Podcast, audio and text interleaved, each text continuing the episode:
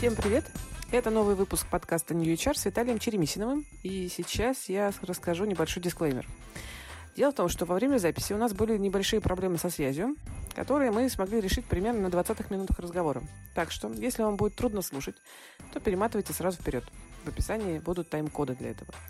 А чуть позже мы выпустим статью на базе нашего интервью с Виталиком. И вы сможете детально прочитать все то, что не смогли услышать.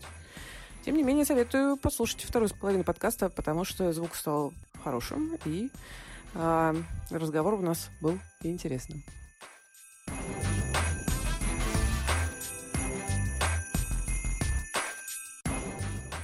Всем привет! Это Кира Кузьменко и подкаст New HR. Сегодня мы будем говорить про то, зачем аналитику идти в консалтинг и какие подводные камни есть в консалтинге и каким образом аналитику развивать свою экспертизу в консалтинге. И про это, про все мы поговорим вместе с Виталиком а, Теремисиновым, а, Head of Data ICE. Виталик, привет. Привет. А, давай, знаешь, с чего начнем? Расскажи, пожалуйста, как тебе вообще занесло в консалтинг? Вот как ты сюда вообще пришел? А, мне на самом деле очень бы хотелось рассказать какую-нибудь красивую историю, но ее нет. А, я работал в e-commerce. Значит, ты пришел из e-commerce? Это я успел услышать. Да, я пришел из e-commerce и э, попал в маленькое агентство. Мне понравился темп. И понравилось то, что на консалтинговых проектах можно неплохо развивать кругозор. То есть, это, безусловно, интересно. Mm над одним большим продуктом, но меня привлек тот факт, что ты работаешь с разными отраслями бизнеса и с разными задачами. Вот, и я вот на достаточно длительное время в этом сегменте осел. Вот, собственно говоря, и вся история. То есть две вещи. Темп э, и кругозор, по сути. Да, Это то, что ждет аналитика в консалтинге. А, ну, ждет однозначно с кругозором, ну а дальше есть как бы уже частности. То есть есть э, кругозор, можно разделить на хорошие и плохие аспекты. Хорошее – это, безусловно, то, что ты работаешь с совершенно разным сегментом бизнеса. Ты можешь поработать с нефтянкой, а можешь поработать с какими-нибудь микрозаймами. Ну, это еще зависит от политики компании, в которой ты работаешь. Вот, а темп ты можешь позволить себе, если ты успел сделать что-то вовремя, уйти пораньше и в то же время сидеть до полуночи плюс, э, доделывать срочную презентацию. Можешь да. позволить себе сидеть до полуночи. До полуночи, да.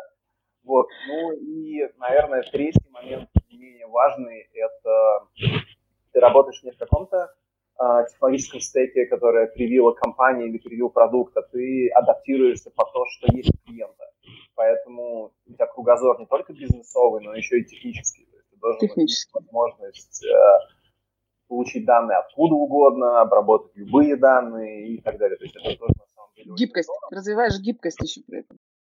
То есть, значит, э, темп, э, кругозор, э, кругозор, ну, как бы кейсовый, ну, получается, кругозор технический и гибкость, под, ну, это тоже к темпу, по сути, под, подключается, что нужно быстро уметь подстраиваться. Слушай, а можешь пару слов про темп сказать? Вот с точки зрения того, что ждет. Ну, то есть, да, можешь себе позволить работать до полуночи. Это очень хорошо. Можешь себе позволить пропустить прошлый подкаст. Окей.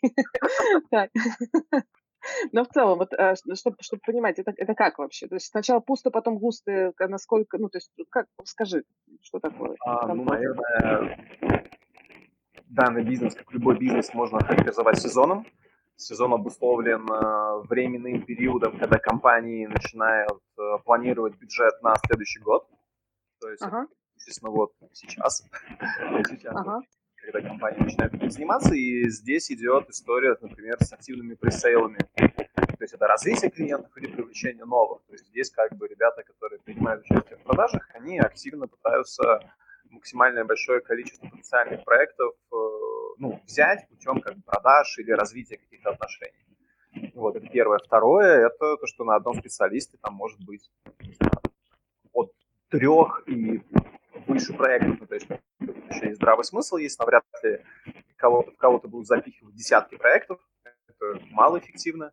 Вот, но за счет того, что они все разные, задачи тоже совершенно разные, то это постоянное переключение между задачами плюс постоянная коммуникация, в общем, работа явно не для интроверта, который привык сидеть э, в тихом углу и, и вот, Мгм. чем-то заниматься. То есть даже если ты эксперт, ну, в своем направлении, там, ты эксперт вот в аналитике в определенной, то тебе не, не дадут э, спокойно сидеть э, интровертном формате, тебе все равно придется поучаствовать в пресейлах, все равно нужно будет общаться с э, большим количеством людей, чем в инхаусе условно, я правильно я понимаю? Нет, дадут. Ну, в смысле, ты можешь Дадут. сидеть, спокойно решать минорные задачи, но в таком случае твой, ну, я думаю, опять же, это, это не rocket science, и в любой компании также консалтинг, in-house или еще что-нибудь. М, Твой рост обусловлен не только техническими компетенциями, но еще и развитием софт-скиллов. То есть, если ты хочешь тихо сидеть и выполнять как бы, ну, или стратегические, или линейные задачи, но строго технические, ты можешь этим заниматься, ты можешь расти там из года в год по фиксированной оплате труда, получать какие-то регулярные или нерегулярные бонусы, но карьерно навряд ли у тебя получится внутри такой среды вырасти, потому что тебя будет ждать Мгм. Сильного влияния и на клиента, и как следствие на тот бизнес, в котором ты работаешь. Мгм. Ну, то есть без прокачки условно софтовых коммуникационных скиллов далеко не уедешь в аналитике, в консалтинге, ну, то есть в каком Ну бы да. ни было. Честно говоря, как бы да, это безусловная специфика консалтинга, потому что ты общаешься с совершенно разными людьми, с э, разной степенью погруженности в предметную область. Кому-то не нужно объяснять даже сложные технические моменты, а кто-то ну, не всегда понимает даже каких-то базовых определений. Мгм, мгм. И надо уметь коммуницировать с каждым из них. Да, но Я тебя софтовая часть это же не только особенность консалтинга. Аналитику нужно не только данные хорошо анализировать, еще хорошо объяснить то, что он сделал. Ну, Желательно. Мгм. Ага, я тебя поняла, хорошо. А вот знаешь, а, мы в New HR, э, ну, мы же работаем с ну, направлением аналитики, у нас целая практика, и мы периодически, а, мы, к нам прям приходят э, ам, люди, которые говорят, ну вот я классный, уже хорошо зарабатываю, все у меня хорошо, я бы хотел пойти в консалтинг, зарабатывать в консалтинге. И у каждого на самом деле разные причины, но вот я э, хочу тебе задать вопрос, как человеку, который точно разбирается, что такое консалтинг и аналитика. А, Кому бы ты порекомендовал идти, ну, каким аналитикам, ну, на каком уровне ты бы порекомендовал идти в консалтинг, а каким нет? А мы здесь говорим то, что аналитик хочет свою консалтинговую компанию или устроиться Нет, нет, нет, он хочет, ну, он хочет как бы, чаще всего к нам приходит э, с запросами, а, вот я сейчас работаю, у меня в целом все хорошо, я готов брать какие-то, может быть, за- э, ну, заказы или там задачи на аутсорс, как фрилансер условно. Возможно, потом как-то расширить эту практику. Ну, то есть это такие, ну, фантазии, а, но когда человек с этим не сталкивался напрямую, с тем, ну, с особенностями в консалтинге, он, в общем, может думать, что это интересная, прикольная история, а, мало я уже могу конвертировать свой опыт э, легко в дорогой консалтинг. Но там же есть подводные камни. Вот э, кому бы ты рекомендовал идти, а кому бы нет? А, Хороший вопрос. Я бы, наверное, однозначно бы рекомендовал идти при условии, что ты понимаешь как минимум три простые истории. Первое это то, что ты будешь, если у тебя нет, э, если отказываешься полностью от фиксированной оплаты труда, ну, в смысле, ты Мгм, мгм, бросаешь свое хорошо насиженное место и уходишь работать на себя, мгм. а, ты отказываешься полностью от предсказуемости получаемого дохода, потому что красивые расходы обеспечены 100%. Скорее всего, ты, если ты будет какой-нибудь большой проект или большой банк, ты будешь стоять в каком-то низшем приоритете по закрытию счетов, потому что ты приносишь не самую очевидную пользу для бизнеса с точки зрения того, кто эти бюджеты выделяет. Мгм. Второй момент, наверное, это в том, что делать круто это одно, а еще а а как бы грамотно продать и грамотно презентовать то, что ты делаешь круто, это абсолютно другое. Мгм. И это то- тут на самом деле, мне кажется, самая крутая история, если ну, у тебя не было опыта продаж как таковых, Мгм. ты его нигде не получил, то в эту историю идти в тандеме с кем-то. Если ты берешь себя как человека, который отвечает за качество предоставляемой услуги, а еще есть кто-то, кто занимается ее популяризацией. Продажей, Да. вы закрываете прекрасно как бы два важных пласта работы.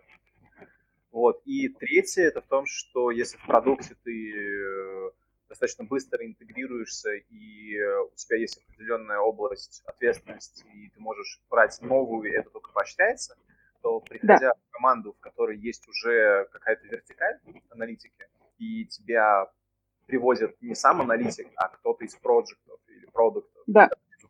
да, вот ты для них красной тряпкой будешь являться, потому что каким бы ты популярным на рынке не был, тебе нужно объяснить не только то, что ты ну, как бы стоишь того, чтобы тебе давать им задачу, а еще в том числе, что ты не являешься для них внешним агрессором, то есть ты не пытаешься их э, не пытаешься сделать лучше, чем они, просто чтобы доказать их несостоятельность. Очень часто воспринимают... Тут мы плавно ну, переходим к подводным камням консалтинга, я чувствую, так. А, угу. Но как бы такое встречается не только в консалтинге, но вот мы, нашей группой в АИСе, время от времени с таким сталкиваемся, то, что ребята просто отказываются сотрудничать, потому что, мол, зачем мы сами совсем прекрасно справляемся, типа мы вам ничего не Мы дадим. сами эксперты. Да, мы сами эксперты, вот, и здесь э, совершенно разные варианты дальнейшего поведения с такими вот противоборствами. Ага, сейчас небольшой офф-топ, тут как раз Никита уточняет, хороший вопрос, я у тебя действительно его не задала, не спросила. А расскажи а, вот ну, по своему опыту, кто в основном клиенты вот такого аналитика-консультанта? Это продуктовые компании или это маркетинговое агентство или кто? Ну, расскажи вот на своем примере. И вообще, кто, кто заказывает анали... ну, аналитику э, консультанта? Говорить об опыте Алиса, то, ну, как бы, еще один фактор очень важный, мне кажется, консалтинга в том, что э, если будет какой-нибудь частный консультант, он может быть безумно крутым технически. Так. Э, просто на конференциях будут все таять от, его потрясающего контента, а не, не знаю, как он в работе, не столкнешься. Поэтому, когда выбор стоит пойти э, в крупное агентство с, может быть, средней компетенцией, либо к частному лицу, но с охренительными знаниями, скорее всего, большая компания выберет по очень простой причине. Потому что это предсказуемость и понятно, в случае чего с кого взыскивать. Ну и потенциальная гарантия, что если вдруг что-то пойдет не так, агентство возьмет на себя риски и как-то масштабирует эту историю. Ну, то есть бас-фактор, условно, не такой серьезный. Бас-фактор вообще другой. А угу. частное лицо может ли вернуть на Бали. Ну, короче, это про эту историю дофига мимасов, угу. про, про то, как фрилансер уехал куда-то. Но, тем не менее, даже мега ответственный чувак, но с хорошим э, брендом с точки зрения коммуникации, но с э, неоднозначным опытом в консалтинге, скорее всего, будет менее заинтересованы okay. в этом. То есть и здесь более... Как бы, такой, да, больших Стабильно. контрактов не светит. Угу. Да, больших контрактов не светит, но можно легко работать как бы с средними и маленькими компаниями, то есть всякие стартапы, прям с радостью обратятся к такой, за такой услугой, если есть плюс-минус имя и есть какая-то уникальная компетенция. Либо можно еще и никто не отменял как бы демпинг, брать дешевле. Угу, угу. Ну вот, а если говорить именно про то, кто приходит за такой, э, за таким консалтингом, это кто все-таки? Стартапы? Это крупные компании? Продуктовые компании? Кто угодно? Ну, то есть ну, расскажи, есть, ну, отрасли, с, с кем, с кем, с кем тебе приходилось работать? Ну, чтобы наши слушатели примерно понимали, какой уровень компании приходит. Ну, мы в АИСе работали от государства до микрозайма. А, микрозайм mm. это буквально два примера, не хочу про них говорить, это очень старые Хорошо. кейсы. Вот, мы работали с МОСРУ, помогали СБ-тестами, мы работали там, с авиакомпаниями, с финтехом, со страховым сегментом, с e-commerce и так далее. Uh-huh. И, наверное, если говорить про большие компании, они в основном приходят за тем, чтобы помочь сделать что-то новое. Такие mm-hmm. которые, если это не однозначно IT-бизнес, то есть у них, например, сильное офлайн представительство, там 5-10% это дистанционные каналы дистрибуции, то у них как бы аналитика менее развита. Mm-hmm. Если говорить про преимущественно компании, у которых digital это основной канал продаж, то, как естественно, у них все, все более-менее может работать неплохо. И там задачи могут быть от того, чтобы развить текущую команду, до просто ревью специалистов. То есть самый главный тренд в консалтинге, который я лично замечаю, это в том, что если раньше, а, я думаю, там слушатели, либо ты помнишь, как раньше работали системные интеграторы, когда ты приходишь к ним, они тебя сажают на неповоротливую какую-нибудь CMS-систему, которую управляют только они, и ты годами на них сидишь, пока не слезешь с этой иглы на собственное решение, да, то да. сейчас как бы для клиента очень важно, чтобы знания, которые ты им даешь, они были передаваемы и переиспользуемы. И это один из первых вопросов, которых э, ты получаешь, когда ты приходишь со своими решениями. ну, условно, а как мы будем это использовать самостоятельно? Поэтому сейчас э, покупают знания, на самом деле, которые помогают развить то, что есть уже, а не создать какой-то black box, который просто поддерживает какую-то маленькую часть бизнеса. Это особо неинтересно. Поэтому... Угу, угу. Я тебя поняла. А вот, э, кстати, э, допол... мне кажется, дополняющий вопрос от Никиты же. А, вот э, поясни, пожалуйста, на пальцах. Вот, допустим, там, я собственник бизнеса. Вот Никита говорит, я, зачем мне обращаться а, к консалтингу, если я могу просто на месяц-два нанять аналитика и посмотреть, принесет он пользу или нет? Консалтинге выстроенный процесс. То есть это вторая история, которая тоже важна, то, что покупают знания, а еще покупают процесс, по которому приходя к аналитику, ты, ты покупаешь, что ты покупаешь? То есть ты покупаешь знания этого специалиста, но ты не знаешь, умеет ли он эти знания упаковывать.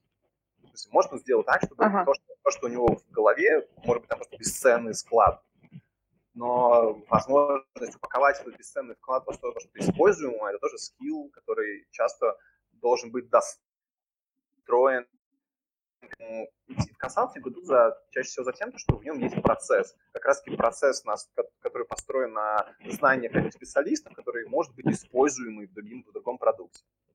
Это лично мое мнение. Я, могу я бы еще сказала, что в консалтинге все-таки есть э, такая комплексная экспертиза все-таки. Ну, то есть, э, э, э, то есть с разных сторон можно решать задачу. И есть, э, э ну, обычно, если консалтинг уже а, ну, как бы не вчера родился, то есть подтвержденный traction ну, каких-то публичных кейсов. Это тоже довольно важно. А, и консалтинг э, в большей степени, кажется мне, отвечает своей репутации, чем условно там какой-то аналитик на месяц-два. Вот, да. а, ну, чем, чем вот консалтинг. Никита, не знаю, ответили или не ответили. Если будут уточняющие вопросы, там, уточняйте. Ну, Кристина, уто... да. Ага. Как делает McKinsey, то есть как они входят в клиента, какие артефакты они отдают, эта информация плюс-минус доступна им в YouTube и в статьях. То есть, мне кажется, вот опыт McKinsey с точки зрения проектной деятельности, он такой вот образцовый показатель. Ну, McKinsey и BCG, наверное, остальных не готов учиться. Угу. А, а вот уточнение, скажи, пожалуйста, а как, э, ну, как ты вообще, расскажи, как аналитик, не погружаясь в бизнес, ну, в смысле, вообще со стороны, не зная, может быть, особенности бизнеса, значит, сегодня ГОСы, завтра а, авиа, там, послезавтра финтех, после-послезавтра микрозаймы, а, может себе, ну, быстро показать, что он не знает особенности бизнеса, может быть полезен. Я, ну, то есть mm. у меня есть свой ответ, но мне интересно, как ты на это ответишь, конечно. Ну, во-первых, как бы в, у нас не один аналитик. Угу. Ну, условный аналитик. Угу. Если касаться нашей, если касаться бизнес-модели АИСа, то в АИСе есть э, юниты, юниты объединяются в рамках какой-то рыночной практики, там, e-commerce, э, государство, ритейл и так далее. Да. А, ну и там... То есть есть фокус, специализация да, получается. Фокус, специализация внутри бизнес-юнита, ну, то есть, условно, там, компания, в компании есть подкомпании, и каждая компания берет на себя какую-то отрасль. Это первое. Второе, ну, это не означает, как бы, проект, консалтинг, ну, в смысле, проект, к которому обращаются, это же не история на месяц или на два, это история там годами длится. А, ну, если, ну, да. В смысле, годами длится с точки зрения того, что, как бы, если это развитие какого-то бизнеса, то это итерационный процесс, итерационная погруженность и так далее. Поэтому, во-первых, отраслевая специализация, во-вторых, как бы, ну, если, ну, например, понимая эконометрику и, там, не знаю, базовые вещи функционирования бизнеса, тебе, ну, как бы, тебе потребуется время, но ты сможешь погрузиться в экономические особенности другого бизнеса с точки зрения привлечения клиентов, с точки зрения его удержания, с точки зрения стоимости, с точки зрения формирования экономики и так далее. Вот как-то да, окей. Ну, то есть, если подводить итог, то получается, там, в любом случае, консалтинг как раз, в отличие от разового, ну, от единственного, единственного одного в себе аналитика консалтера, может позволить себе специализацию узкую, uh-huh. вот, и развивать эти, эту специализацию, получается. А, вот, ну, и, соответственно, там, фокусироваться в этих специализациях, то есть, там, плюс-минус e-commerce, плюс-минус, там, финтех и так далее. Окей. А, а расскажи, пожалуйста, Э, мне кажется, нам сейчас не хватает кейсов. А то мы говорим про абстрактные задачи, абстрактных клиентов, абстрактном консалтинге. Расскажи примеры каких-то вот таких ярких кейсов, э, вот которые, например, ты решал. ну, в ФАИС, либо вот э, как сам как консалтер? Расскажи, пожалуйста. Uh,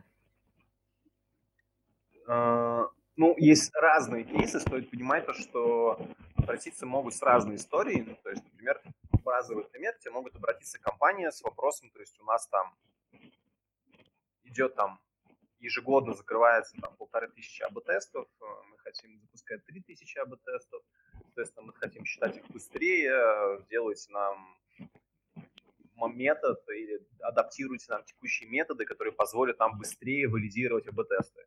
Или там научитесь нас сокращать дисперсию в АБ-тестах. Это что касается технических моментов, такое тоже бывает. Ну и чаще, к счастью, все чаще и чаще. Наверное, самый не, такой неприятный мне обычный кейс э, это когда приходит за ревью аналитиков. Mm. Типа, расскажите вообще, у нас команда хорошо работает или плохо? Это прикольно, э, но это иногда бывает расстрельные позиции, и тут важно как бы то, как ты доносишь информацию, и чтобы люди, которых ты ревьюешь, ты с ними общаешься, не воспринимали тебя как человека, который кризисный, антикризисный менеджер, который пришел, полштата уволил и ушел. Вот фильм был, по-моему, такой прикольный, я не помню, как называется. Да-да-да, тот, который увольнял, специально да, приезжал и увольнял. Вот, но вообще, на самом деле, кейсы, ну, например, если была интересная история. Ну, то есть компания запускает да. э, редизайн. А, они сделали редизайн, и через какое-то время встает период, что этот редизайн необходимо выводить в production, и, ну, прежде чем его вывести в production, раньше, естественно, не могли бы беспокоиться. Необходимо проверить вообще, что произойдет с метриками, когда они его внедрят, потому что там изменился не только редизайн, но еще и какие-то бизнес-процессы и так далее. Ну, мы помогаем организовывать полномасштабный АБ-тест, несколько итераций, подобрали макрометрики, микрометрики, все это засплитовали все было более-менее чисто, проанализировали, увидели, а, запустили, а, взяли дельту времени, в которой мы будем все это считать, генеральный немножко не выдержал, не дождался, попросил своих аналитиков посчитать. Но аналитики сделали это не очень внимательно и принесли ему две циферки. Конверсия в группе А и конверсия в группе Б. Конверсия в группе А условно была 7%, в группе Б 15% ну, на следующий день все эти ребята положили, заяв... вся команда, которая занималась развитием, положили заявление на стол, и компания осталась без вот группы специалистов по Data Science и продуктовых менеджеров. На следующий день мы должны были к ним ехать, презентовать результаты. А, особенность заключалась в том, что бизнес-модель подразумевает то, что, ну, я округляю, там 20% клиентов, 80% денег, ну, там, основное количество денег приносит. Так. А они не сегментули и засунули всех в одну гребенку, не учли то, что у чуваков может быть привыкание, проанализировали, проанализировали на раннем периоде, еще и математически все некорректно сделали. И, э, опасненько. Опасненько, да. да, опасненько, особенно если ты не учитываешь ментальную особенность человека, которому ты несешь документ. А, вот. И такое случается на самом деле очень часто. Это в целом, мне кажется, проблема презентационного скилла аналитика, когда он приносит два числа, не особо... И все. Да, да, все. Не особо беспокоишься о том, что на самом-то деле он же он весь в голове, у него лицо логично, он в голове держит информацию, потому что я знаю, что все неплохо. Я сейчас все объясню. Человек выйдет uh-huh, uh-huh. Ему больше ничего не интересно. Ему даже человек, который сидит перед ним, не интересен, потому что uh-huh, uh-huh. моих проблем на ближайшее время. Вот, ну как-то так. Okay. Так, тогда, значит, про, про кейсы понятны. А вот а, а, а можешь привести, может быть, еще примеры, когда вот вы, ну, вы или там ты пришел в компанию а, и прям, ну вот с помощью каких-то вещей прям супер сразу бизнес, бизнесу показал вот value. Ну, вот этот пример яркий ты показал с увольнением дата-сайентиста в огонь. Вот, может быть, может быть, есть еще пример, а, когда вот прям очень яркая value компания получила от а, прихода вас как консалтера. Ну, я опять же не могу говорить конкретные кейсы. Да, без названий компании, конечно же, ну, то есть я понимаю. Ну, ну, в общем, да, были такие примеры. Честно скажу то, что э, их немного, потому что обычно биз, быстрый value происходит только там, где либо ничего нет, и ты от нуля строишь, либо ага. где просто что-то неправильно было изначально настроено, и маленькая корректировка дает себе псевдорост. То есть ее на самом деле нет, но где-то что-то терялось. Вот, это, это, к слову, всяких классных э, статей и кейсов, где мы увеличили конверсию на 230%. Ну, не хочу ничего сказать плохого, возможно, такие прецеденты есть, я встречаю достаточно редко. Mm-hmm. Okay. Были кейсы, безусловно, когда мы внедряли такие рекомендательные системы там, на наших алгоритмах, не на наших, и видели достаточно крутые показатели роста внутри тестовых групп, и потом отслеживали, чтобы он сохранялся в период э, стопроцентной имплементации этих решений. Были показатели, когда мы увеличивали какие-то догоняющие метрики для больших метрик, и тоже замечали, то, что все это изменилось. На самом деле кейсов много, но я так скажу, то, что э, мы, как бы это странно ни звучало, мы не обещаем никогда рост показателей, это противоречит нашей бизнес-модели, вообще здравой логике. Мы не пытаемся что-либо, то есть мы пытаемся, естественно, что-либо увеличить, но мы никогда ничего не обещаем. Ну, то есть человек, заработая с консалтером, должен понимать то, что может быть, а может не быть. Потому что задача ага. на, на самом деле не деньги компании зарабатывать. Задача аналитика эти деньги пытаться сохранить, чтобы они не вливались куда не надо. Ага, ага. Окей. А что делать? Э, часто ли вообще встречаются кейсы, когда э, заказчик, э, который к вам приходит, к тебе приходит, или в ВАИС приходит, ставит задачу очень общо, ну вот из серии. Сделайте что-нибудь, чтобы, значит, деньги экономили. Как вы с этим работаете? А, ну, это декомпозиция, это ехать к заказчику, сидеть там недельку и пытаться как бы из разных департаментов, из разных его коллег щипцами вытаскивать конкретику. Очень часто конкретику боятся давать, потому что задача сверху была спущена общо. Угу. А, ну, это, опять же, зависит от организационной структуры. Этим болеют чаще всего банки, особенно такие достаточно консервативные банки, я не буду называть конкретно. Okay. Вот. Там сверху спустили задачу, типа, сделайте нам хорошо, ее приняли, сделайте нам неплохо, угу.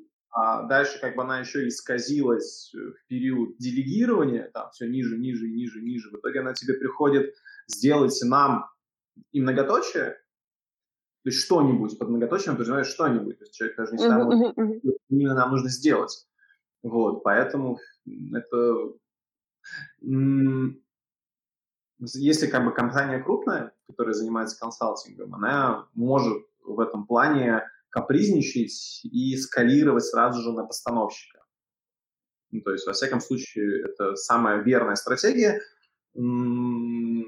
идти пытаться сразу выше и не общаться с линейным менеджером. Как бы это грубо не звучало, mm-hmm. это залог как бы успешного проекта для всех. Потому что человеческий фактор в таких случаях нужно нивелировать, и общаться нужно с тем, кто задачу ставит.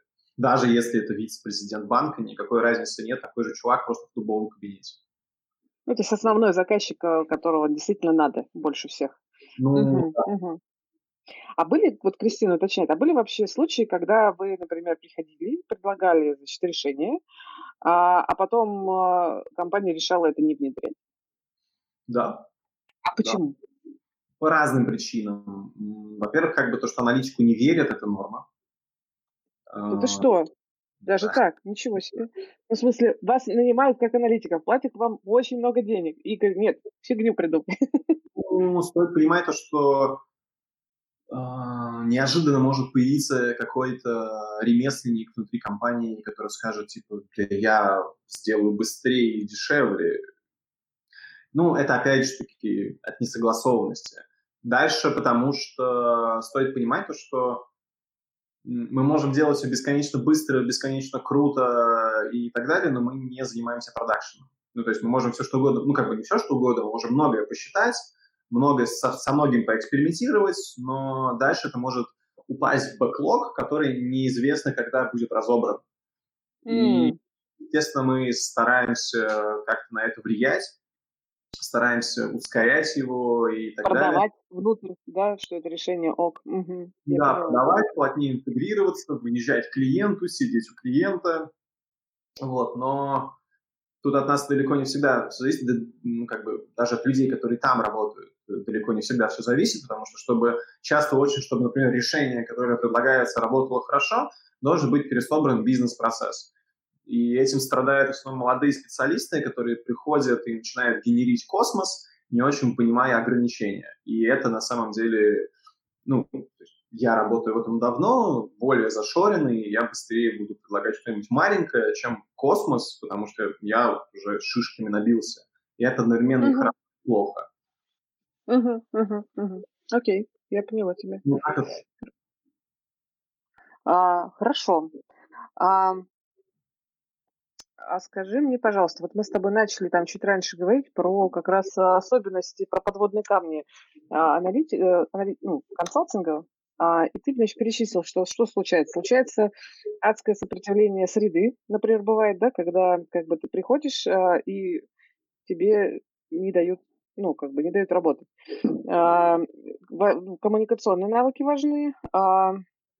А, ты еще говорил про то, что действительно необходимо быть суперэкспертом, вот это вот все разбирать и знать.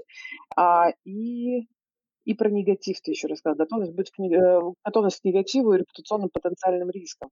Ну, давай пройдемся по вот этим основным моментам. Мне кажется, это важно как бы проговорить, потому что ну, пока ты с этим не столкнешься, ты не очень понимаешь, я по себе могу сказать, я по сути mm-hmm. тоже консалтинг. Пока ты с этим не столкнешься, ну, да. ты знаешь, да, что это такое. Вот про сопротивление среды. Э, кейс, то есть ты приходишь э, в компанию, а есть заказчик, говорит, давайте сделаем что-нибудь хорошее, а команда говорит, не -а. Вот, э, как вообще, расскажи, как это получается, что с этим делать, получается ли что-то с этим делать или не получается, что посоветуешь? я сейчас то, что буду говорить, со мной могут не согласиться даже мои коллеги, ну, в смысле, которые okay. Работают. Э, это мое исключительно субъективное, и я так иногда делаю, иногда не делаю, зависит от ситуации. Я вижу несколько вариантов решения проблемы. Первое – это пытаться дружить. Ну, дружить как бы ограниченно, в смысле, я не буду ходить с чуваком пить бар, только потому что он мой клиент. А, вот. То есть постараться объяснить ребятам то, что мы здесь, типа, по дружбе собрались, условно, мы вам те наработки, которые у нас есть, подарим, вы это сможете переиспользовать. Ну, это... то есть продать свою ценность, по сути. Продать да? свою ценность, показать то, что мы тебе друг, я тебе друг, uh-huh. я тебе не враг. Не надо со мной пытаться бодаться. И а, еще есть вариант, как бы я его очень не люблю, но он случается, иногда полезно выставить идиот. Расскажи, что это значит? Ну, в смысле, я не, ну, как бы, если... Ну, стоит понимать то, что если... У людей же бывает разная реакция, она бывает обратная, просто то, что я тебя не хочу и буду тебя всячески показывать как некомпетентного.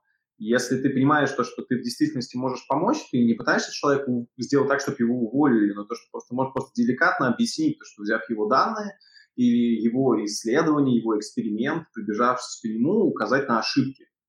И вы выставить идиотом, я сказал очень грубо, это не означает то, что ты возьмешь его начальника, возьмешь данные этого человека, покажешь ему, сказать, твой у тебя работает идиот. Типа, не надо с ним работать, работай со мной. Нет, имеется в виду то, что ты показываешь на ошибки, указываешь на риски, дальше объясняешь, как бы, что может технически происходить. Либо компания живет с этими рисками, она их принимает и живет себе дальше, как и жила, вроде бы бизнес есть, но деньги как получает, наверное, все не так и плохо, ну, либо mm-hmm. мы вместе пытаемся эту проблему решить. Mm-hmm.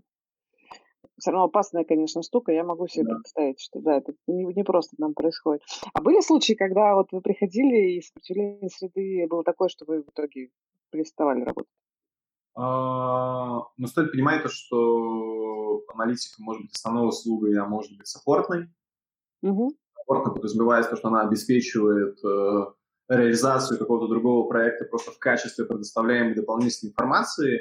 И если такой проект, то случается часто. Ну, то есть там ты попадаешь в консервативную среду, тебе говорят, нет, мы тебя ни в один из контуров не пустим, а еще как бы мы тебя не то, что в контура не пустим, мы тебе еще и выгрузки не дадим, поэтому как бы... Или наврем в выгрузках, да, наверное? Да, или наврем в выгрузках, такое тоже случается. Ну, ну, как бы к пределу принципиальности какой ну, в смысле, это не принципиальность, вернее, предел терпению есть, но просто иногда проще сказать, типа, ну, окей, ребят, как бы, значит, мы здесь вам ничем не поможем, и мы только свое время тратим, которое как бы тоже тарифицируется. Вот. Понимаешь, ну, то есть это ну, не, не нормально абсолютно. Окей, okay, я тебя поняла. А, хорошо. А, а расскажи про про важность э, быть суперэкспертом все-таки, вот про экспертизу аналитиков консалтинга. Мне кажется, это вот очень такая тоже недооцененная многими вещь, что mm-hmm. как бы если ты в инхаусе условно сидишь, ты разбираешься в своей сфере, там, как мы уже говорили, там, в своей отрасли, в своей специфике, растешься потихонечку, а тут как бы потихонечку не получится, надо очень все быстро сразу. Расскажи, mm-hmm. пожалуйста, как, mm-hmm. да, тут? Условно ты ну, чтобы ты был продаваем и покупаем, ну, тебе нужно стараться иметь кругозор достаточно широкий, и в то же время ты должен уметь решать совершенно разные перечни задач. Ну, условно, ну, там у меня есть специализация. В смысле, я вот специализируюсь с командой больше всего на тому, что связано с экспериментами. Uh-huh. Вот, и вокруг ну, мы постоянно мониторим все, что происходит, от математики до каких-то методологий. Uh-huh. Математики мы уделяем особое внимание, это вообще отдельный разговор. Вот. Но помимо этого, это не означает, что вот мы вот такую тонкую линию выстраиваем и влево и вправо не смотрим, потому что это ML, и а, продуктовая аналитика, инфраструктура, всевозможные исследования, там, динамическое ценообразование и так далее, так далее, так далее. То есть, приходя в компанию, ты заранее не всегда, не, не всегда знаешь, с какой проблемой ты столкнешься. И какой, каким методом и каким инструментом ты будешь решать эту проблему. Поэтому mm-hmm. процесс образования, он достаточно бесконечен. Я не могу сказать, что это специфика исключительно консалтингового аналитика, это, мне кажется, аналитическая специфика в принципе, потому что, ну, как бы, два года стагнации может стоить карьеры. Угу, угу. А как? Да, то есть что, что, что делать? То есть нужно, не знаю, э, постоянно бесконечно учиться, слушать курсы, проходить курсы или что, или читать, или, э, не знаю, на собеседование ходить, чтобы знать, как на рынок устроен. Ну, то есть... А, ну, во-первых, мне кажется, однозначно ходить на собеседование. Ну, то есть, О, да. офигенная гигиена, раз в полгодика прийти, пройти собес. Э, что ты получаешь на собеседованиях в таком формате? ты получаешь понимание того, во-первых, а, что ты из себя представляешь на рынке, можешь ли ты претендовать на свои текущие условия, либо ты можешь переиндексировать эти условия. Ты понимаешь, что рынок ждет, в принципе, от аналитика в рамках какой-то отдельной сферы. И э, элементарно это хороший soft skill, ты учишь себя продавать. Потому что а ты... еще нетворк. А еще, еще нетворк. Да, еще нетворк, потому что фиг знает, как бы, где этот человек окажется завтра. Да. А, вот, поэтому ты учишься... Я тоже всегда советую, ходите на собеседование, ходите. как еще вы узнаете реально вашу стоимость, как вы еще поймете, ну, чего не хватает, каких скиллов рынок же быстро двигается. Да, очень быстро. Может быть, сидишь, э, думаешь, что, что ты на просто у потолка, а на самом деле у тебя там до потолка еще строить и строить. Дофигища, да и избавляет еще от синдрома самозванца. Вот, э, ощущение, очень часто же вот ты доходишь до кого и думаешь, ну я же, в общем, ничего так себя, наверное, не представляю, а когда ты на собеседовании все-таки рассказываешь, что ты сделал, смотришь на это, все думаешь, ну нормально, я, в общем, чувак, ничего такого э, страшного нет, вроде все ок. Хорошо, а что, что еще посоветуешь? А что еще посоветуешь в плане вот именно экспертизы? Ты делаешь же эксперимент-фест, вы делаете да. курс. Я так понимаю, что это еще одна из возможностей начать учить. начать учить. А, это и начать учить. Для, для нас, э, для кого-то это начать учиться. Да, это сейчас будет второй поток 7-8 декабря. Ну, вот. расскажи поподробнее, как вы вообще решили эту штуку, ну, делать этот э, курс вообще? Как это все началось? Ради чего все это делаете? А, как началось? Мы понимали с Искандером достаточно большое количество мы много где участвовали с точки зрения конференции, и да. образовательных мероприятий, где-то мы выступали как методологи, где-то выступали как преподы, и время от времени где-нибудь где-нибудь нас спрашивали, мол, а что вы свое не сделаете? Вот, находилась масса оправданий от времени до, типа, да, что мы, ну, как бы все, что мы э, можем упихнуть в курс, как бы так или иначе разбросано по интернету. Где-то почитать, где-то посмотреть, где-то послушать, вот тебе как бы плюс-минус э, знания, но стоит понимать то, что мы много чего копаем, много чего изучаем, много чего используем того, что мы нигде не рассказываем и нигде не пишем. Вот, и поэтому мы решили в рамках такого эксперимента э, выпустить первый поток. Он был в, нояб... в сентябре. Э, mm-hmm. Как по мне, очень успешно. Вот, то есть было много желающих в него вписаться, многим нам пришлось отказать, потому что достаточно, ну, как бы не хватило мест. Вот. И вот сейчас следующие потоки, в следующем году уже много планов, мы про них расскажем потом отдельно. Uh-huh. А для чего? Ну, есть как.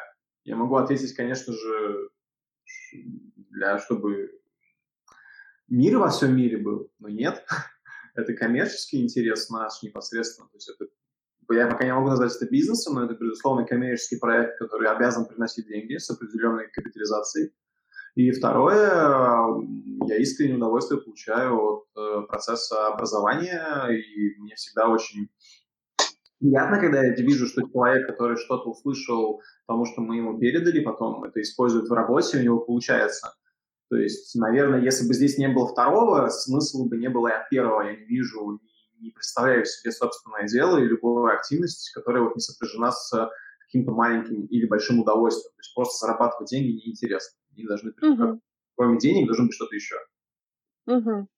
Мне еще кажется, что когда ты свои знания упаковываешь в курс, и, по сути, ты делаешь это уже не для себя, а для кого-то, это гораздо больше, ну, как бы структурирует все, что у тебя есть, и э, обязывает тебя еще больше как бы погружаться, разбираться, учиться да. все упаковывать по-разному. А, упаковка, да, и с учетом того, то, что ты рассказываешь на разную аудиторию с разной степенью погруженности, ты учишься как бы очень прикольно маневрировать, то есть переходить от базовых вещей к сложным и удовлетворять несколько разных э, категорий специалистов. Это неудобно, и мы будем от этого уходить, просто разбивая курсы для технических специалистов и для управленцев. Это тоже будет в следующем uh-huh. году. Вот, uh-huh. Но круто, круто прокачивает э, умение заворачивать свои знания в какую-нибудь такую осознанную форму. В двух-трех словах, для тех, кто не знает э, про эксперимент фест, расскажи, чему учите. Experiment Fest — это двухдневный интенсив про АБ-тест и математическую статистику. Это два дня теории плюс практики. А, практика строится не на базе кода, есть специальный тренажер, а, на котором студент может попробовать все, что мы даем в теории, то есть не нужно писать код. Тренажер позволяет все теоретические знания преобразовать в практику, потому что они решаются на реальных практических кейсах. То есть, условно, мы прошли теоретический блок, каждый студент проходит по нему опрос, то есть квиз, отвечает на вопросы, и тут же прорабатывает всю эту историю на тренажере. В итоге каждая uh-huh. тема сложная закрепляется на практике, при этом без необходимости погружаться в код. Вот, uh-huh. наверное, самая фича всего этого. И в конце каждый студент получает так называемый гайдбук, то есть свод правил и рекомендаций с разбором теории и практики, как э, анализировать эксперименты в разных жизненных ситуациях. Огонь, спасибо. А, для тех, кому, кто все-таки заинтересовался, тема кажется очень классная. От нас пойдет наш э, эксперт Оксана Прутянова, таки решилась. Вот, но кому это интересно, а, у нас есть промокод NewHR, а, и там какая-то скидка. Она разная, по-моему, на офлайн, на онлайн, но попробуйте, скидка точно будет. Да. А, а вот тут вот смотри, э, ребята начинают спрашивать больше такой конкретики, сейчас мы тогда офтопнем, отвечаю на вопросы, а про конкретную экспертизу, что ценится, а насколько аналитику нужны там SQL и Python, или это уже минимальная база, мне кажется, это минимальная база. вот. Поправь меня, если ошибаюсь. Насколько в компаниях ценится а, ценится, ценится а, визуализация данных в Power BI или в Tableau. Мне кажется, это тоже такая база. Расскажи, как ты... Ну, что, вот минимальная база, что требуется сейчас от аналитиков? Как ты это видишь сейчас? А, ну, я не готов говорить за рынок, потому что у меня у нас часто с разными ребятами на этот предмет возникает спор. Я считаю, то, что аналитику прежде всего необходимо уметь решать две вещи. Первое – это решение кейсов. Ну, то есть у тебя задача, у тебя задача, например, к тебе приходит продукт, говорит типа, дружище, мы тут решили форму а, заказа в интернет-магазине оптимизировать, добавить лишнее поле. Расскажи, пожалуйста, какой метрикой ты будешь это считать? Тебе так. нужно уметь как бы от общего прийти к частному или от частного к общему. Это важный скилл, уметь разложить весь процесс, весь workflow на этапы и подобрать перечень метрик. А, это первая важная составляющая. Вторая важная составляющая, она больше инструментарная, но все же это математическая статистика, комбинаторика, теория вероятности и все из этого следующее. То есть, если даже у человека нет широких академических знаний, у него должна быть какая-то база, на которую можно это наращивать. И я бы вот этих два, я этих два аспекта выделил как основные. Дальше есть mm-hmm. то есть умение разговаривать, ну, то есть не из, не из букв слова складывать, а именно разговаривать. Вот. И истории с питоном и SQL, ну да, ты должен уметь получать данные, должен уметь их обрабатывать. Но на нашей практике мы берем ребят, э, которые у них хорошо все с кейсами, хорошо с матстатом, а язык, а язык программирования, ну, ты его выучишь. Ну, ты выучишь язык обработки данных, это вопрос там трех месяцев. Потому что под среду... Ты предлагаешь к этому относиться как к инструменту, в общем. Я предлагаю надо его изучать. Как инструменту, то есть я ни, ни в коем случае нельзя устраивать культ какой-то. То есть mm-hmm. я, я обычно смущает, честно говоря, обратное больше. То есть когда аналитик не имеет какого-то ну, например, что сейчас модно. То есть ты выучил Python, там крутить, обучать какие-то модели, считать какие-то эксперименты, при всем при этом ты рушишься на базовой теории. Ну, то есть это, конечно, круто, mm. что ты можешь собрать блок, с которым ты сам не понимаешь, но пользы от этого никакой, потому что он для тебя не интерпретируемый, ты сам не понимаешь то, что ты делаешь, соответственно, ты себя сам на, на ошибки не, не подловишь. Поэтому я считаю, mm-hmm. то, что прежде всего это вот хорошая кейс-база, хорошая математика, хорошие софты, а инструмент как бы ну, ты дотянешь. Ну, то есть сейчас масса учебников, курсов по обучению, и в конце концов как бы тебя в компании научат этому. И причем это не только моя позиция, многие компании готовы брать людей без инструментарных э, знаний и просто их доучивать, если человек как бы ну, в состоянии это выучить. Ну, я здесь, наверное, чуть-чуть, чуть-чуть поспорю, чуть-чуть поспорю. Я не могу сказать, что мы как агентство там, ну, мы не работаем с вакансиями джунов, конечно же. Я сейчас говорю нас... про вход, да, то есть я сейчас говорю исключительно про вход, когда ты на минимальной позиции.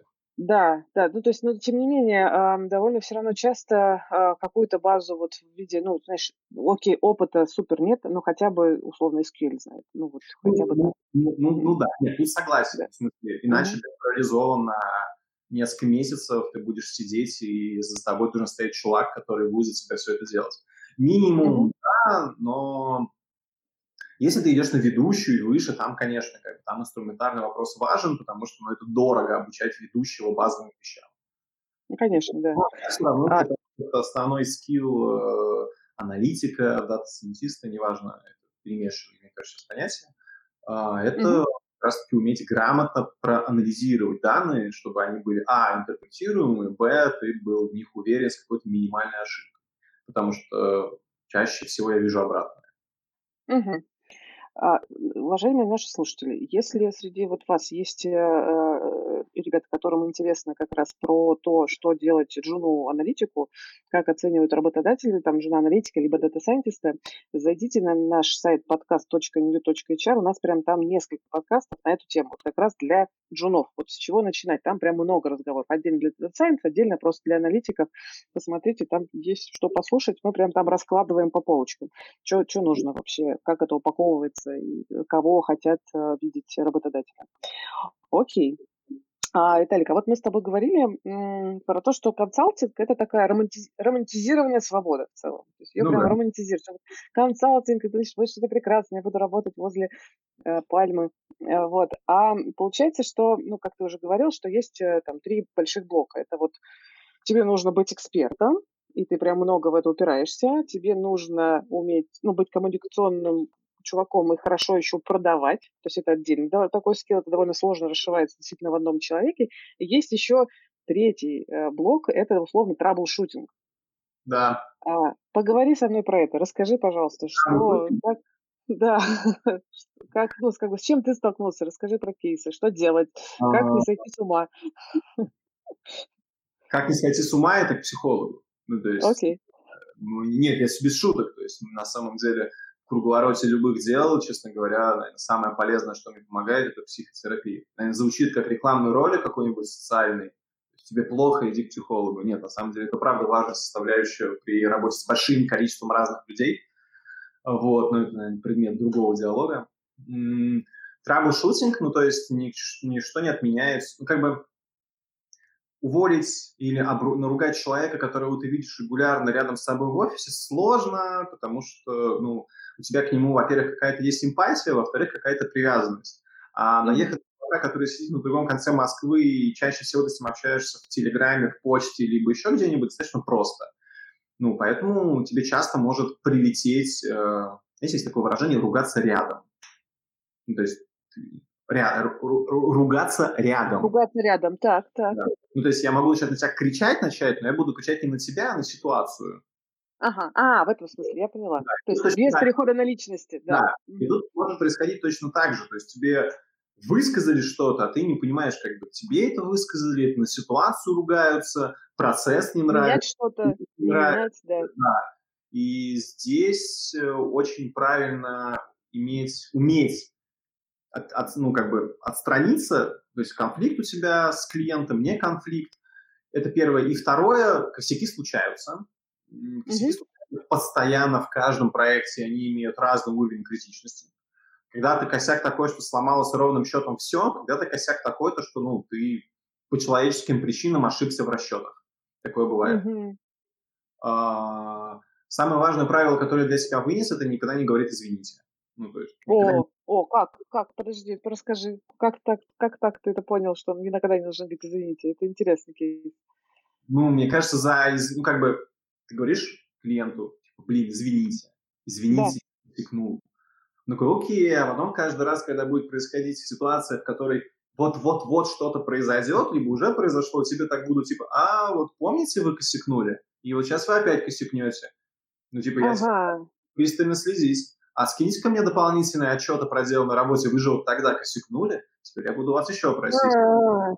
То есть вот. один раз оправдал, оправдался, теперь тебе будут прессовать и продавливать в этом смысле. Ну, да, мне кажется, во-первых, самое правильное это ну, вовремя осадить, короче, сказать то, что либо вы меня дальше... Ну, это как с, в семейных отношениях. Извините за такой грубый пример. Если жена, муж, если жена мужу изменила, муж либо прощает и не вспоминает об этом, либо уходит. То здесь mm-hmm. точно так. Либо мы это приняли, забыли и больше к этому не возвращаемся, либо мы расходимся, потому что нет смысла дальше продолжать сотрудничество. Угу. Как-то так. Я тебя поняла. Окей. А, а были кейсы, когда прям публичный какой-то был, ну, негатив от клиента? М, публичный негатив. Наверное, в явной степени без перехода на личности, ну так, где-то кто-то кого-то упоминал, и ты вроде невольно понимаешь, что, что okay. вот между строк ты прослеживаешь нашу коммуникацию. Я не был никогда втянут напрямую в такие истории, знаю, что были втянуты коллеги. Если я такой вижу, я запасаюсь попкорном, скажу, читаю. Okay. Окей. Слушай, а как ты вот считаешь, сейчас, э, коллеги, я вижу ваши вопросы, я обязательно задам Наталью. У меня вот такой вопрос родился. А, у меня самой, наверное, нет ответа на него вообще никакого, даже гипотезы. Вот а, сейчас еще много начали говорить про не только, что вообще-то нормально ходить к психотерапевту, и вообще-то, окей, это я прямо страшно приветствую такой э, дискурс, но еще э, много начали, по крайней мере, вокруг меня, начали много говорить вообще про проблему выгорания. Особенно у нас в айтишечке в нашей прекрасной. А это действительно ну, одна из таких важных моментов. Вот как ты считаешь, а, а, ну, ну, может, глупый вопрос, но все равно, выгорать, выгорают проще, выгореть проще в консалтинге или в инхаусе? Да вообще где угодно выгореть. Где угодно. Окей, неважно. Мне кажется, проблема, в смысле, как бы в инхаусе, ну, в инхаусе, понятно, ну, в инхаусе понятные причины выгорания, в консалтинге тоже понятные причины выгорания. Какая? Какая? В инхаусе, ну, в инхаусе, э, я не знаю, непрозрачный процесс, долгий результат, долгостроенный проект, странная команда, отсутствие карьерного роста, тебя не ценят, не любят, и то же самое в консалтинге. Ну, потому что ты что-то делаешь, не знаешь зачем, ты вообще находишься в какой-то вовне истории, тебя никто не слушает, мне кажется, основная проблема, что в двух этих историях никто не... Все оценивают что это глобально. Мы что-то строим, типа... А мне кажется, важно посмотреть на квиквины. То есть, да, мы не пришли к большому дому, зато мы фундамент как раз классно заложили. Это mm. не утешение, но, во всяком случае, проект не строится из начала и конца, а проект строится из этапов. И вот э, мне комфортнее находить плюсы в каждом этапе. То есть, получать удовольствие mm-hmm. от процесса работы – это важная составляющая работы. То есть uh-huh. я люблю, что я делаю за процесс. очень, ну, в смысле, мне нравится процесс того, что я делаю. И даже если у меня может получиться результат не очень, я буду за это переживать, но я найду точно точки роста в процессе этого проекта. Вот. Ну и, и второе, выгорают все. Мне кажется, кто-то это признает, кто-то это не признает. Мне кажется, признать выгорание многих, как стыд, многим стыдно. Вот, и здесь как бы вручают две важные составляющие. Это HR-консультанты и э, это психологи, психологи. HR-консультанты? Да, HR-консультант. О, это кого имеешь в виду? Карьерный консультант или карьерный, что? Да, да карьерный, а. карьерный, карьерный, карьерный консультант. В смысле, мне кажется, правильно вываренная. Ну, то есть твой, твою текущую точку, где ты, что ты и как ты, могут понять не, не всегда сколько собеседования, сколько человек с уровнем насмотренности в своей области. Ну, то есть я приду к тебе и скажу, что, Кир, слушай, мне кажется, я в какой-то жуткой стагнации. А ты мне скажешь, типа, нет, это просто зашибись. И скажешь, да, слушай, ты прям засиделся, иди-ка ты дальше. Uh-huh, uh-huh. И аргументируешь, то есть мне не скажет какой-то коллега в баре за бокалом пива, типа, что-то ты это. Uh-huh. То есть Э, взгляд на развитие свое не только личностное, но и профессиональное. Да, я согласна, что карьерные консультанты, они как, ну, которые эксперты именно в нужной сфере, они хорошие собеседники для разных вообще ну, разговоров. Окей. Да. А, тут Никита уточ... я оф-топный вопрос, сейчас мы чуть вернемся, но вот э, чтобы не забыть. Значит, Никита уточняет, а, какие вообще а насколько модно сейчас в консалтинге вот всякие модные слова типа э, искусственный интеллект, дата сайенс, ну то есть э, что сейчас ML, ну то есть что сейчас вообще страшно мод, модно? Давай я так переформулирую вопрос. Ну, в смысле, все модно, что непонятно. Окей. Нет, ну, ну то есть... Э, искусственный, ну как бы, ну, во-первых, как бы email, мне кажется, давно не модно. Email это как бы то, что используется, и оно доказало свою там, эффективность экономическую и так далее, и тоже на этой стадии активной. Вот. Э, мне кажется, то, что зависит от типа клиента. В смысле, если клиент с определенной культурой и с хорошей экспертизой внутри, ему некрасивые слова нужны. Ему не нужно в bullshit бинго играть, а нужно как бы результат работы получить. Вот. Uh-huh, uh-huh модно, не модно, но это вопрос сезонного тренда. Ну да, кстати, сейчас там. А еще очень часто бывает, наверное, ну, по крайней мере, я по, по, по себе сужу, что при, приходит клиент, может он сказать тебе, а, окей, значит, я доверяю твоей экспертизе, есть такая задача, ну, придумать стратегию решения. Бывает, что клиент приходит и говорит, я знаю, что надо сделать, сделайте вот это. Да. А, и, и как бы тогда, кажется, это немножко другой разговор, как бы ты объясняешь, что можно вообще сделать здесь, и надо ли точно сделать это, надо ли тут применять искусственный интеллект, или, может, обойдем. Да, да, да. Угу. Окей. А, а, слушайте, значит, наши слушатели, дорогие мои, если еще есть вопросы, которые вот я не задала Виталику, сейчас самое время а, их задать. Я, Виталик, хочу тебе такой вопрос задать. Большой, тут у нас уже его спрашивали у тебя. А, расскажи вот прям про то, как ты сам лично прокачиваешь кругозор. Какие книжки читаешь, какие ты курсы проходил, что рекомендуешь. Вот это всегда всем интересно, поэтому рассказывай. А, из, я начну с курсов, потому что я быстрее всего на этот вопрос отвечу.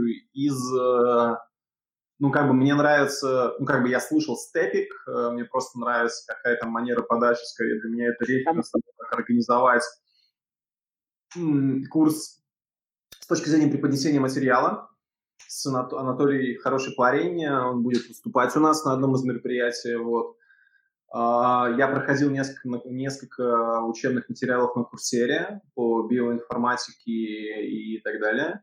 Я тут плавно сейчас подойду к отдельной теме. Я не люблю диджитальное образование. Я не прохожу. Ну, как бы это мое личное, это не предвзятость я нахожу... Точнее, предвзятость. Если это твое личное, это как раз предвзятость. Ну, конечно, это предвзятость, да, извините. Да. извините ага. а, то есть это... То есть, учетом того, что я сам делаю проекты по образованию, было бы странно, что я это говорю, но лично ну, да. я нахожу много нового инсайтов в околонаучной, научной сфере. То есть исследования, mm. э, антидепрессантов, потому что научная медицина это круто. Есть много книжек, есть много блогов, есть целые надзорные органы, которые этим занимаются и выпускают методологии. То есть мне как человеку и нам как команде, которая занимается преимущественно экспериментами, очень важно понимать, как в разных сферах э, науки и бизнеса это используется. Поэтому я больше предпочитаю читать научные и околонаучные материалы.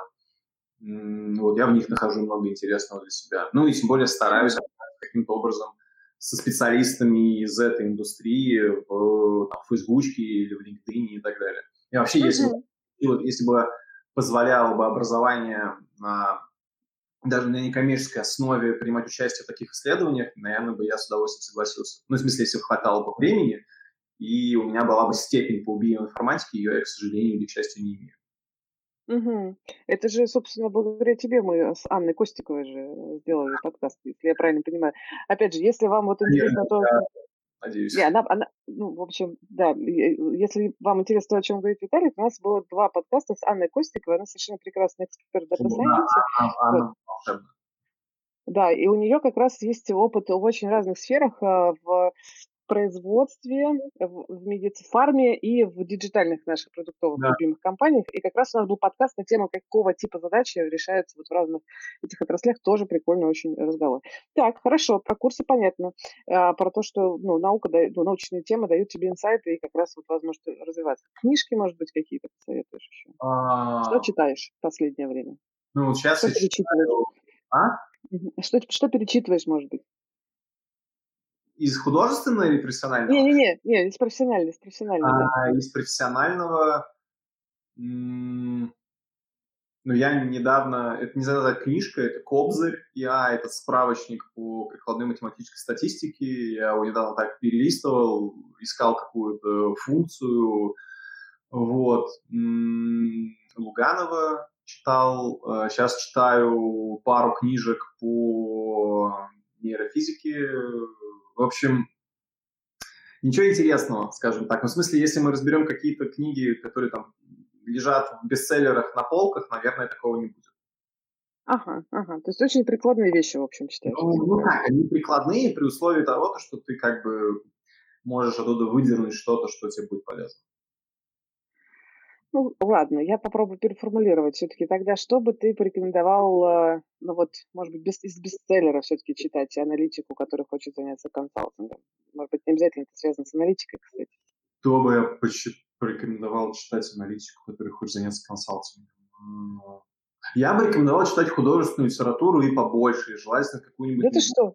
Да, и желательно с, как, с каким-то максимально забористым слогом по очень простой причине, потому что умение правильно вербализировать свои мысли – это очень ценный навык. И чем сложнее слог у книги, тем больше ты будешь гуглить и больше будешь копить свой словарный запас.